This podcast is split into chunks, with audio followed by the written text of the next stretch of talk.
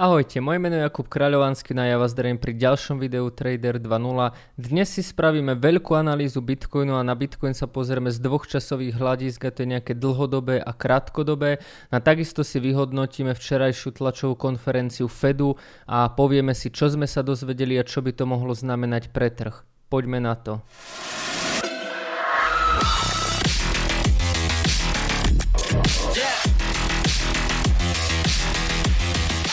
Ak sa vám tieto videá páčia, dajte like, dajte odber, budem za to veľmi rád. No a dneska sa teda pozrieme najmä na ten Bitcoin a spravíme si a spravíme si väčšiu analýzu Bitcoinu, nebudeme sa venovať ničomu inému, takže poďme rovno na to.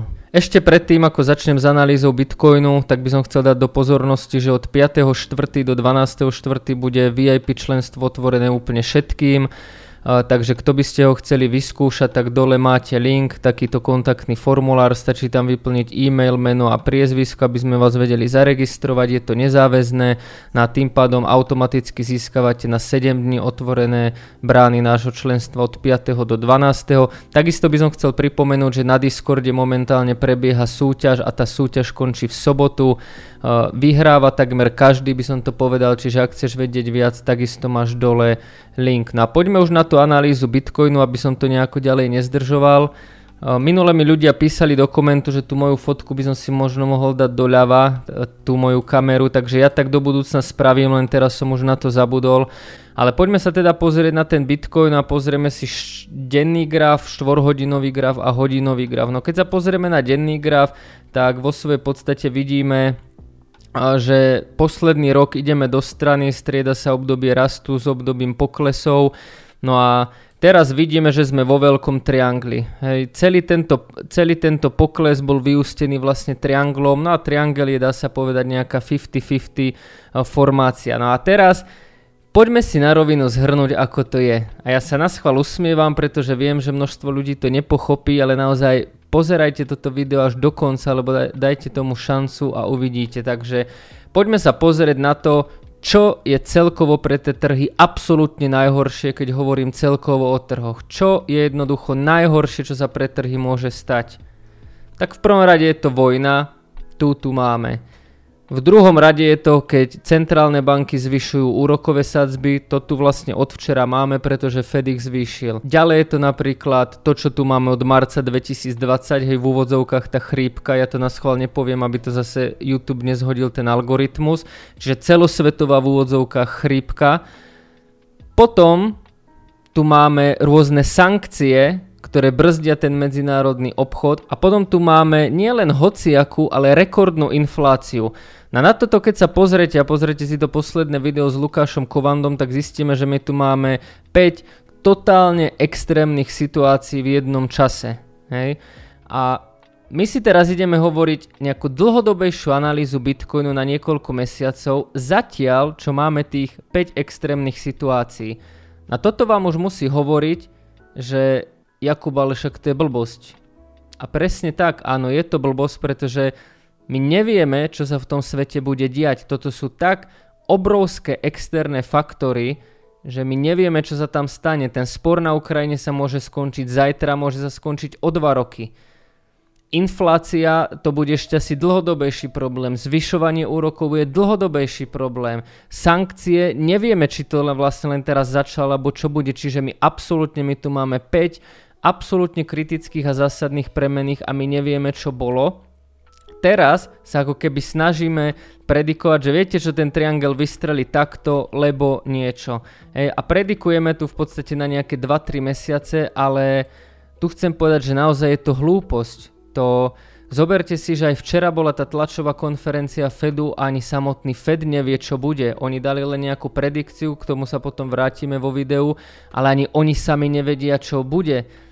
Ani ani Ukrajina, nikto nevedie, čo bude tam s tým sporom, nikto nevie, čo bude s infláciou, nikto nevie, kde je vrchol inflácie, samotný Fed nevie, ako ide zvyšovať úroky. My tu máme ako keby toľko premenných, kde ani tí samotní ľudia, čo zadávajú tie premenné, ako je Fed, že zadáva úroky, ani oni nevedia, čo bude a či vlastne tú predikciu, ktorú dali, bude správna.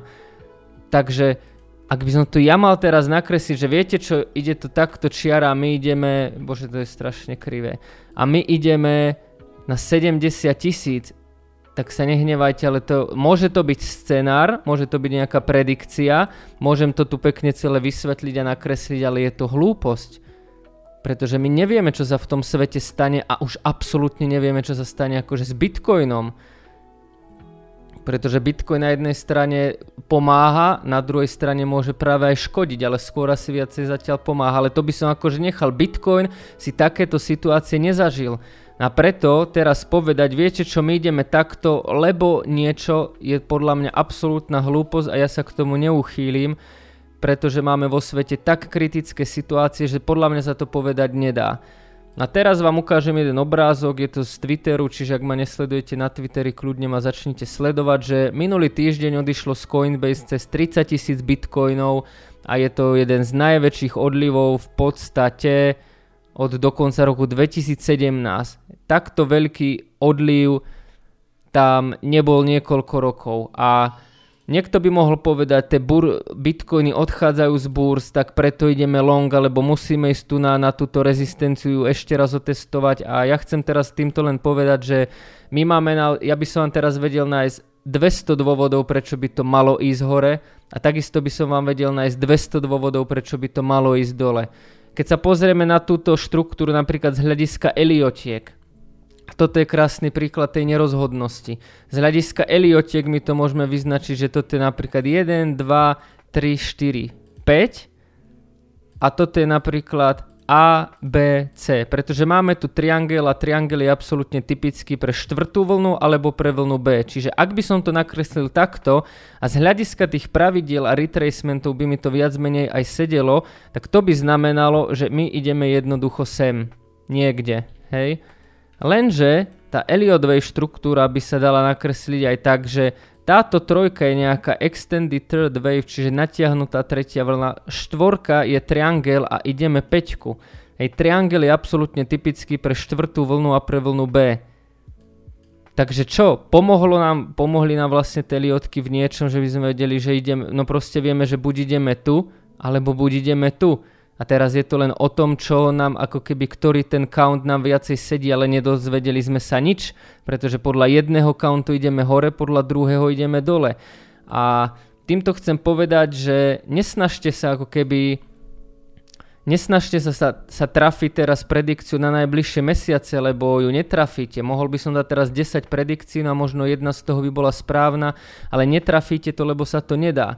Ale to, čo by som chcel povedať, je, že mm, ako iste viete, tak ja som absolvoval kurz u Ludvíka Tureka, kde sme vlastne obchodovali na základe volume profilu, likvidity a tak ďalej a tak ďalej.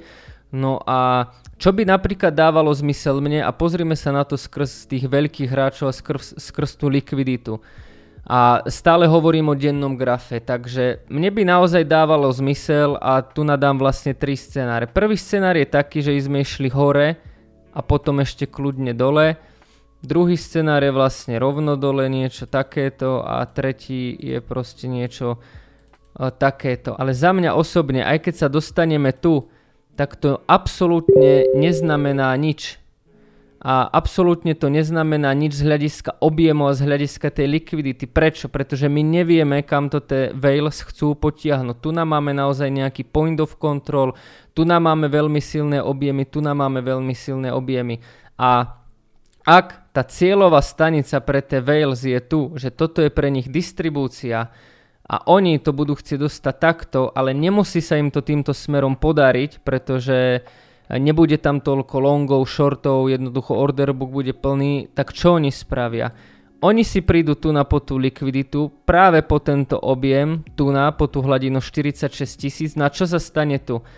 Ak sa dostaneme do tejto zóny, tak tu si každý trader si povie, dobre, máme tu vyššie lows, máme tu vyššie highs, prerazený triangel, všetko sme jednoducho splnili, prerazená trendovka, te bur a našli by sme si milión dôvodov, prečo to môže ísť hore, ale z hľadiska teraz toho objemu by to znamenalo len to, že tie Wales to posunuli tu, tu si nabrali tú likviditu, tu na ten retail išiel do tých longov, a potom to oni zostrelia a im to stačí zostreliť tu, aby tie longy dolikvidovali a proste ideme dole. Čiže ja osobne, ak sa aj dostaneme vlastne na túto celú zónu nad 46-47, že ten triangel vystreli smerom hore, tak aj tak mi najväčšiu logiku potom dáva toto. A bolo by to úplne krásny výdrb a možno keď sa nejaký človek alebo nejaký začiatočník pozrie na to bežný okon, tak povie, však toto je tu fake, oni tu urobili fake, toto je čistý fake, ako chceli oni nachytať ten retail, ale odkedy ja napríklad chápem tú likviditu, ako sa pohybuje, tak viem, že to fake není. A prečo? Pretože my si uvedomme zase tých veľkých hráčov, tých Wales. Oni majú milión výhod, majú najlepšiu techniku, majú najlepšie počítače, najlepšie pripojenie na internet, najlepšie programy, najlepšie matematické výpočty, najlepších analytikov, najlepších traderov, najlepšie informácie, vedia si zaplatiť politikov, vedia si zaplatiť kopec v tomto sa im akože nema, nemôže nikto rovnať. Sú bombardéry, ale jednu vec majú obrovskú nevýhodu a to je to, že majú obrovské peniaze a té musia niekde dať tie objemy. A tá, práve tieto objemy, ktoré tu sú vlastne na tejto lište nám ukazujú, kde bolo najviac minci zobchodovaných na akej cene. A to vidíme, že najviac bolo napríklad na 38 600, potom 42 tisíc a potom práve 46 tisíc, 47 tisíc. Čiže keď títo Wales si tu naakumulujú shorty a nepôjde im to pustiť dole, tak najlogickejší krok pre nich, čo oni môžu spraviť je, že OK, pustia to hore, tu napojdu všetci do longov, celý retail, proste všetko sa tu spustí, FOMO, bude milión článkov, Twittery, zase sa roztrhne Twitter a tu na si oni prídu pre tú likviditu a úplne to zhodia dole. Takisto, ako môže nastať úplne opačná situácia, a ja teraz idem asi na iný graf, idem na tento čistý graf, pretože dneska som videl analýzu a skoro som akože odpadol, pretože toho človeka celkom rešpektujem No a veľa ľudí pozerá aj niečo takéto a hovorí, že ako náhle sa dostaneme akože niekde tu, tak je to akože potvrdený downtrend, potvrdený bear market. Tu nás sú ešte nejaké MA200 a podobne, ja to ani zapnuté nemám, je to jedno, ale znova veľa ľudí hovorí, že jednoducho ako náhle prekročíme tento channel, spravíme to nižšie low, čiže naozaj dostaneme sa niekde tu medzi 30, 33, takže je potvrdený bear market a to je zase podľa mňa hlúposť, pretože keď si zapneme tú likviditu, tak znova ja byť Wales, tak ja byť Wales, tak mňa by zaujímala práve táto likvidita nevykopaná a táto likvidita nevykopaná. Čiže ak moja cieľová stanica je niekde tu, ale nedokážem to tam dostať, tak čo urobím, keď som veleryba? Zhodím to tu, tu na všetci, tu začnú všetci shortovať, za druhé začnú všetci shortovať pod týmto low, tu začnú všetci shortovať.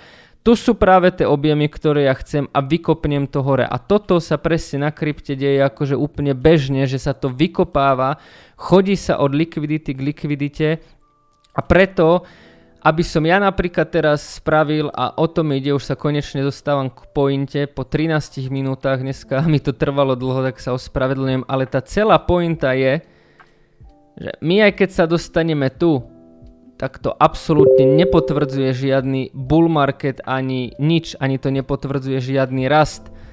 Takisto, my keď sa dostaneme tu, tak to nepotvrdzuje žiadny bear market ani proste nejaké katastrofické scenáre, pretože tie si môžu ísť len pre likviditu. A keby sa stalo presne niečo takéto a potom sa to zostreli a ideme nové low, tak aj ja ešte pred rokom a v minulosti by som povedal, tak to je proste, je to hlúposť ako tu. Hej, prečo? Prečo to tu na oni vystrelili tu? Vtedy som to bohužiaľ akože až tak neriešil, nechápal, ale naozaj tá likvidita, tie pohyby mi trochu otvorili oči, no pretože oni prišli si po tú likviditu, dolikvidovali tie longy a išli dole. Čiže toto sa naozaj deje. Takže ak urobiť teraz predikciu, že viete čo, my sa dostaneme my sa dostaneme tu a potom teda bull market pokračuje a neviem čo, ideme 70 a 100 a 120, to je akože absolútne scestné, že nehnevajte sa na mňa, ale tá situácia vo svete je taká, aká je, absolútne sa nedá predikovať. A ani toto, keď sa dostaneme tu pre nás nič neznamená, není to žiadne potvrdenie, že musíme ísť hore, ani keď sa dostaneme tu, tak to není žiadne potvrdenie, že musíme ísť dole, práve naopak toto je podľa mňa veľmi dobrá zóna na short a toto je podľa mňa veľmi dobrá zóna na long. Čo tým chcem povedať? Vieme my teraz nejakou, s nejakou veľkou pravdepodobnosťou alebo s veľkou istotou, viem ja predikovať, čo sa stane na Ukrajine, viem ja predikovať, ako bude postupovať celý tento spor, viem ja predikovať sankcie, viem ja predikovať, čo urobí Fed, keď ani on samotný to nevie, viem ja predikovať, kam pôjdeme z tohto trianglu, no neviem. Na teraz, keď ja sa mám zaoberať niečím jednoducho, čo neviem, mám sa tým vlastne zaoberať, potrebujem to ja vedieť a toto je tá krása, ja to nepotrebujem vedieť. Tí, čo robia nejaké dlhodobé investície, týchto samozrejme zaujíma, tých, čo, tí, čo robia hodl, to zaujíma, ale vlastne hodlery sú za posledný rok, keď sa to vezme, tak si absolútne nepomohli. Čiže aj hodl áno je ťažký trochu si do toho rýpnem, lebo proste tie peniaze vám stoja, vidíte ceny, inflácia je vysoká, proste toto krypto tu stojí. A ja viem, že akože o 2, o 5 rokov áno, pôjde to hore, ale teraz to proste nič nerobí, čiže ani hodl není úplne taký ľahký na psychiku, ten človek na to musí byť pripravený, ale pointa teraz je, že má pre mňa zmysel zaoberať sa tým, či ideme na 70 tisíc, na 20 alebo kam vlastne ideme na dennom grafe, no nemá Nemá to pre mňa zmysel, pretože to neviem ovplyvniť a neviem kam idú tie ryby, neviem čo sa tam deje a mne to môže byť absolútne ako traderovi jedno. No a keď sa presunie na ten 4-hodinový graf, alebo sa presuňme na ten hodinový graf, tak my momentálne robíme ten intradenný trading, že naozaj ideme od likvidity k likvidite a keď sa pozrie na, niekto na tento graf, to je akože strašne nechutné a je to strašne rozbitý ten graf. Ja si na, najskôr ešte toto vypnem a môžeme povedať, hej, že tu na je nejaký Bart pattern, Bart pattern, Bart pattern, Bart pattern, Bart pattern, proste za toto obdobie od 5. marca do dnes vidíme x Bart patternov, proste nechutná štruktúra, raz hore, raz dole, nedá sa odtradovať, proste tie Bart patterny sú niečo také, že to vystrelí, tam sa to nezmyselne drží a ide to dole, hej, potom takto. A vlastne sa to nikam absolútne nepohlo. A to je, toto je niečo, čomu sa hovorí Bart pattern a čo vidíme presne v dobe, kedy na trhu není likvidita kedy na trhu nie sú objemy a kedy sa trh hýbe do strany. Prečo sme toto nevideli v bull markete? Pretože vtedy bol jasne daný trend. Toto, tieto Bart paterny, vidíme len vtedy, keď trh ide do strany, keď ten trh chce vykopať traderov a keď ten trh chce dolikvidovať všetkých. Vtedy tieto paterny vidíme a keď tam není tá likvidita a znova, ten trh ide od likvidity k likvidite. Čiže prečo ten trh tu naišiel sem? Pretože si prišiel práve pre tieto objemy, ktoré pre neho boli zaujímavé. Hej, toto, vidíte tu na ten pík. Potom sa ale ten trh vrátil a táto hodnota naozaj pôsobí ako magnet. Ako náhle sme vystrelili hore, tak tá likvidita, ten magnet to pritiahla. Bum, pritiahnuté, bum, pritiahnuté, bum, pritiahnuté, bum, pritiahnuté. A až teraz posledné dni po tých x dňoch a niekoľkých týždňoch sa hýbeme, hýbeme v inom smere. Čiže celé toto bolo o tom, že sme išli od likvidite k likvidite. Čiže my sme si, išli sme si tu na po nejaké objemy, vrátili sme sa. Tu nás sme si vytvorili objemy, tu sme si išli po objemy, vrátili sme sa. A toto boli Bart paterny, ktoré som ja napríklad nechápal, nevedel som, ako to mám tradovať a Nechápal som, čo sa to deje a ešte pred rokom, keď som sa pozrel na tento graf, som povedal, však to je, to proste veľa ryby sa tam hrajú, nedá sa to tradovať. Lenže je to blbosť a samozrejme sa to tradovať dá a odkedy som pochopil likviditu, tak vlastne mám zapnuté tieto objemy a my sme napríklad za posledné týždne na longoch a shortoch mali celkom dobrú úspešnosť. Nehovorím, že sme zarobili milióny, nejdem sa tu proste na nič hrať, ale sme v pluse a toto sme dokázali odtradovať do plusu. Včera sme uzavreli ADU, long, neviem či to tu mám ešte nahodené, už asi nie. ADU sme uzavreli long, Matic sme uzavreli long, hej, tu na, mohol som to ešte podržať vyššie nevadí, chcel som to kúpiť nižšie a proste uzavreli sme tie aj longy, aj shorty a dalo sa to. A toto je podľa mňa teraz trading, ktorý má zmysel, že dám si napríklad ten Bitcoin, pozriem si práve tú likviditu, pozriem si, kde sú tie najväčšie objemy a skúšam longy a shorty a ja nepotrebujem vedieť, aký je, a, ako sa vyvíja spor. Ja nepotrebujem vedieť sankcie, ja, ja dokonca nepotrebujem vedieť, či ten Bitcoin ide na 70 alebo 20. Ja si aktuálne chytím graf, a idem od likvidity k likvidite. Hej, čiže teraz vidím, že celkom dobrá nevykopnutá likvidita je tu, takže za mňa možno ideálny setup by bolo akože niečo takéto. Samozrejme hrozí tam ten break celkového trianglu, čiže ono prosím vás tá likvidita, tie objemy, ono to není žiadny svetý grál, že teraz si dáš len nejakú niekde šipku a ono to všetko funguje. Ja všetko tam akceptujem tam paterny, triangle, akceptujem tam paterny, supporty rezistencie, celkovú tú štruktúru, no ale, ale funguje to naozaj výborne a chcem tým povedať to, že vy to teraz nepotrebujete vedieť, kam to ide na to, aby ste vedeli tradovať. A tieto nezmyselné pohyby, ktorým veľa ľudí nechápe, tak je práve preto, že len trh si chodil po tú likviditu a vždycky sa vracal tam, kde tie objemy boli a vždycky tie veleryby, keď to aj niekde poslali, tak sa vrátili tam, kde vedeli, že nájdu tú protistranu, pretože ako majú nevýhodu tie veleryby? No tie veleryby majú neobmedzený kapitál a oni musia obchodovať niekde, kde sú proste tie objemy veľké a tie objemy boli najväčšie proste tu. Preto sa tu tie veleryby neustále vracali a teraz tie najväčšie objemy máme tu a preto tam zase ideme a toto bude znova veľmi zaujímavé na obchodovanie. Čiže aby som to nejako zhrnul, kam ide Bitcoin, ide na 70-20, neviem, nepotrebujem to vedieť, ani to nejdem riešiť, idem to riešiť takto intradenne. Ak chcete vyskúšať, alebo presne, že ako to robíme, tak znova zopakujem, môžete si skúsiť to členstvo zadarmo.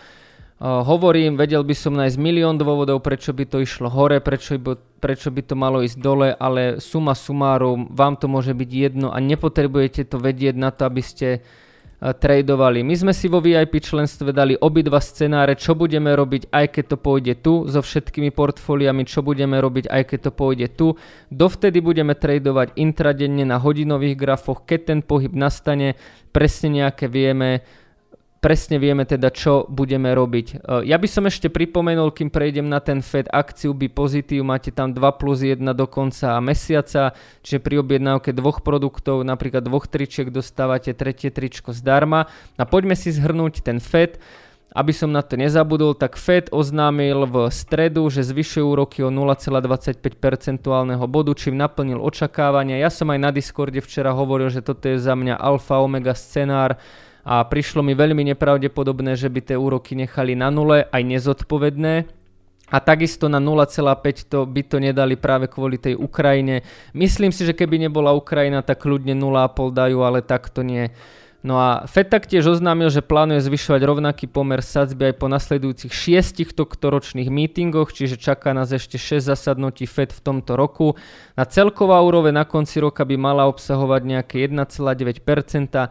Ja takisto, ako som hovoril, tak to neznamená, že tie trhy teraz budú kolabovať, ale samozrejme budú to mať o niečo ťažšie a ja si myslím, že ten Bitcoin to už tej, v tom svojom poklese a v tej svojej cene zapísal, že sa niečo takéto bude diať. Ja som tú tlačovku pozeral naživo a aj sám Jerome Pavel je veľmi dobrý stratég, veľmi dobre si dáva názor na to, čo povie a aj on sám povedal, že toto je nejaká ich predikcia, ale nikto nevie, čo bude.